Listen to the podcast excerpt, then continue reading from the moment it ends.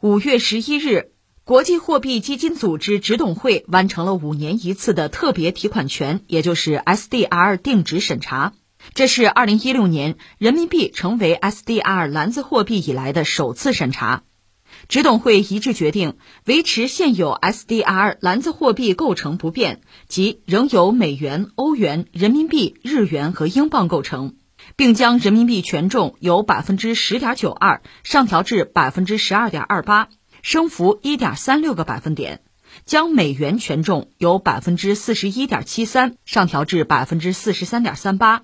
同时将欧元、日元和英镑权重分别由百分之三十点九三、百分之八点三三和百分之八点零九下调至百分之二十九点三一、百分之七点五九和百分之七点四四。人民币权重仍保持第三位。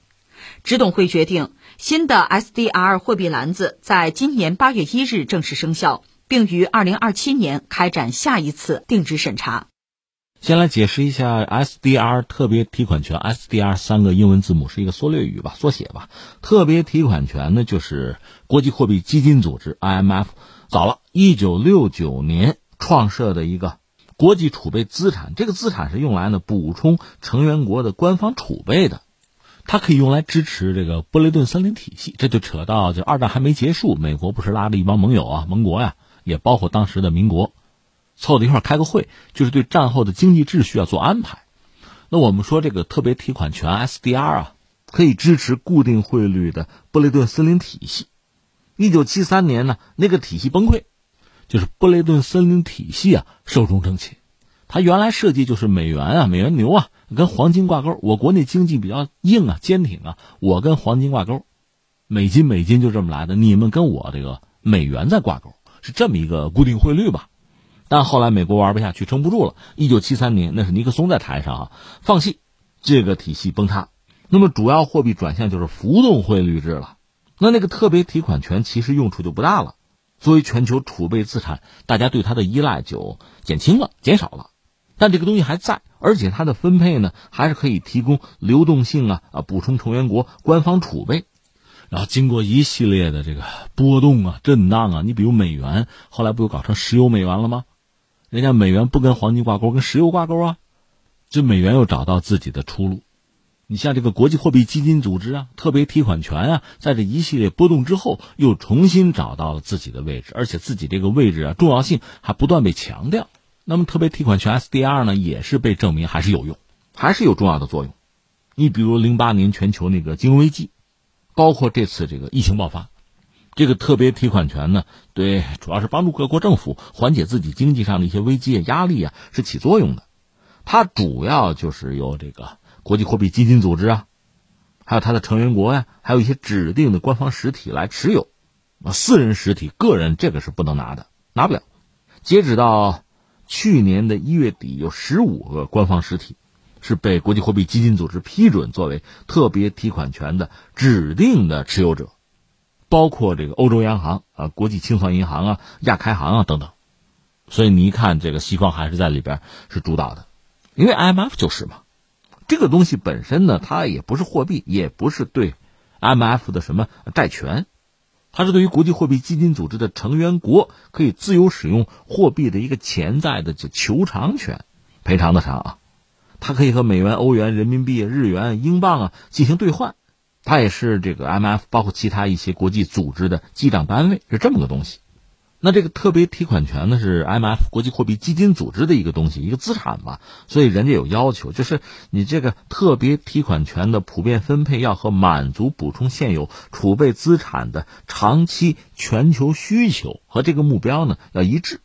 但是前段时间呢，就有些成员国，包括这个国际金融专家说，咱们需要调整了，就是 IMF 要批准新一轮的特别提款权的普遍分配。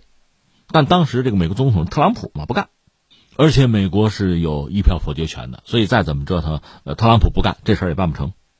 等到拜登上台呢，形势发生很大的变化，因为疫情肆虐吧，大家就国际社会是要求国际货币基金组织增加流动性，所以拜登上台不久吧，美国立场转变，就是支持 IMF 增发特别提款权，那就得研究啊，就走程序啊。拿出了一个规模是六千五百亿美元的特别提款权的普遍分配方案，这是在去年，号称史上最大规模的特别提款权的分配方案。这个被认为是对帮助各国应对新冠疫情啊，推动全球经济的复苏啊是有重要的意义。因为根据这个 IMF 的预测吧，未来五年全球储备资产需求量呢，一点一万亿到一点九万亿，而这六千五百万呢。就提款权增发能满足百分之三十的需求吧，在历史上呢，这个特别提款权的普遍分配大约是就历史上有三次，在这次之前最近的一次是二零零九年，那目前就是五月十一号呢，国际货币基金组织这个执行董事会，它是五年一次特别提款权定值审查。我们新闻里看到就是这么一个状况吧。这说到人民币，人民币是二零一六年成为这个 SDR 篮子里边。一个角色吧，那这次是他算是第一次被审查。执董会的决定是这样，就是维持现有篮子货币构成不变，就五样嘛：美元、欧元、人民币，另外还有英镑、有日元。人民币的权重比之前有所增加。那你说这个篮子里边就这五种货币吗？就这五种？这里边是这样：一个是美元，美元呢之前曾经权重是百分之四十一点七三，现在上调了。到百分之四十三点三八这是最多的，而且美国人在 IMF 里有一票否决权呢。你说凭什么呀？还历史原因吧。总之，在这个篮子里，美元占到百分之四十三点三八，现在啊，接近百分之五十啊。那么欧元呢？它的权重曾经是百分之三十点九三，现在下调了一点，到百分之二十九点三一。另外，那个日元和英镑呢，它们的权重就是占比原来就不是很大，都个位数吧。你比如日元占比是百分之八点三三，英镑是百分之八点零九，这次又往下调了，日元调到百分之七点五九，英镑是百分之七点四四，所以你看在这里边这个篮子里边嘛，美元和人民币又往上拱了拱，其他三家呢往下压了压，压的这个份额这个空间就给到美元和人民币了。美元我们说从百分之四十一点七三调到百分之四十三点三八，人民币这个权重呢？整体上是次于美元和欧元，但它属于往上走的，从百分之十点九二调到十二点二八，这是这个新闻传递的信息给我们啊。所以你看这个 SDR 啊，这特别提款权，总的来说它历史我们也很清楚吧，它就相当于一种国际货币储备基金吧。它干什么用的？因为还是很重要。这个篮子里五种货币，而且它有一定的这个权重，一定的比例吧。这五种货币就是当今全世界的最主要的五种国际贸易货币了，所以它反映目前啊整个世界的贸易之中基础信用的供应状况，也可以看作就是这些货币在目前的全球贸易之中吧，你承担一个什么角色？这五种货币就是最强货币了，它们这个比例啊，这个排名啊，其实也反映了各国经济对全球经济的影响，货币的影响。那从这个角度看呢，大概就是一个是日元、英镑，这都个位数。那中国的占比这个权重大约几乎快要两倍于他们了，而美国还是最多的，百分之四十多，四十三嘛。那至于欧元呢，比人民币还是有较大的这个权重、较大的优势。那你说怎么理解这个状况？这个状况从某种意义上我们可以看到，在全球范围内，我们讲的还是货币吧，大概就是五强货币，包括重要性的排名啊，份额就这个样子。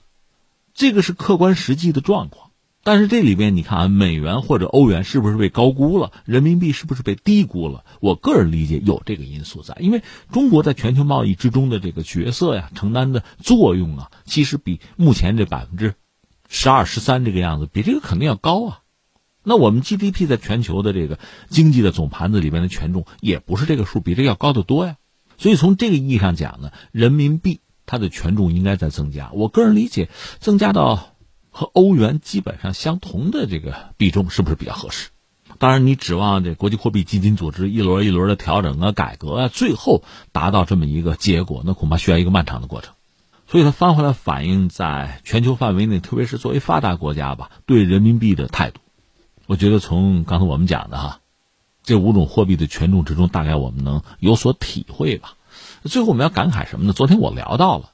中国确实是一个独特的国家。我们不说历史，不说文明，就是如今吧，我们和西方国家的贸易呢，这个联系非常密切，你说中美都打了贸易战了，现在中美之间就经贸上的联系依然很紧密。欧盟呢和东盟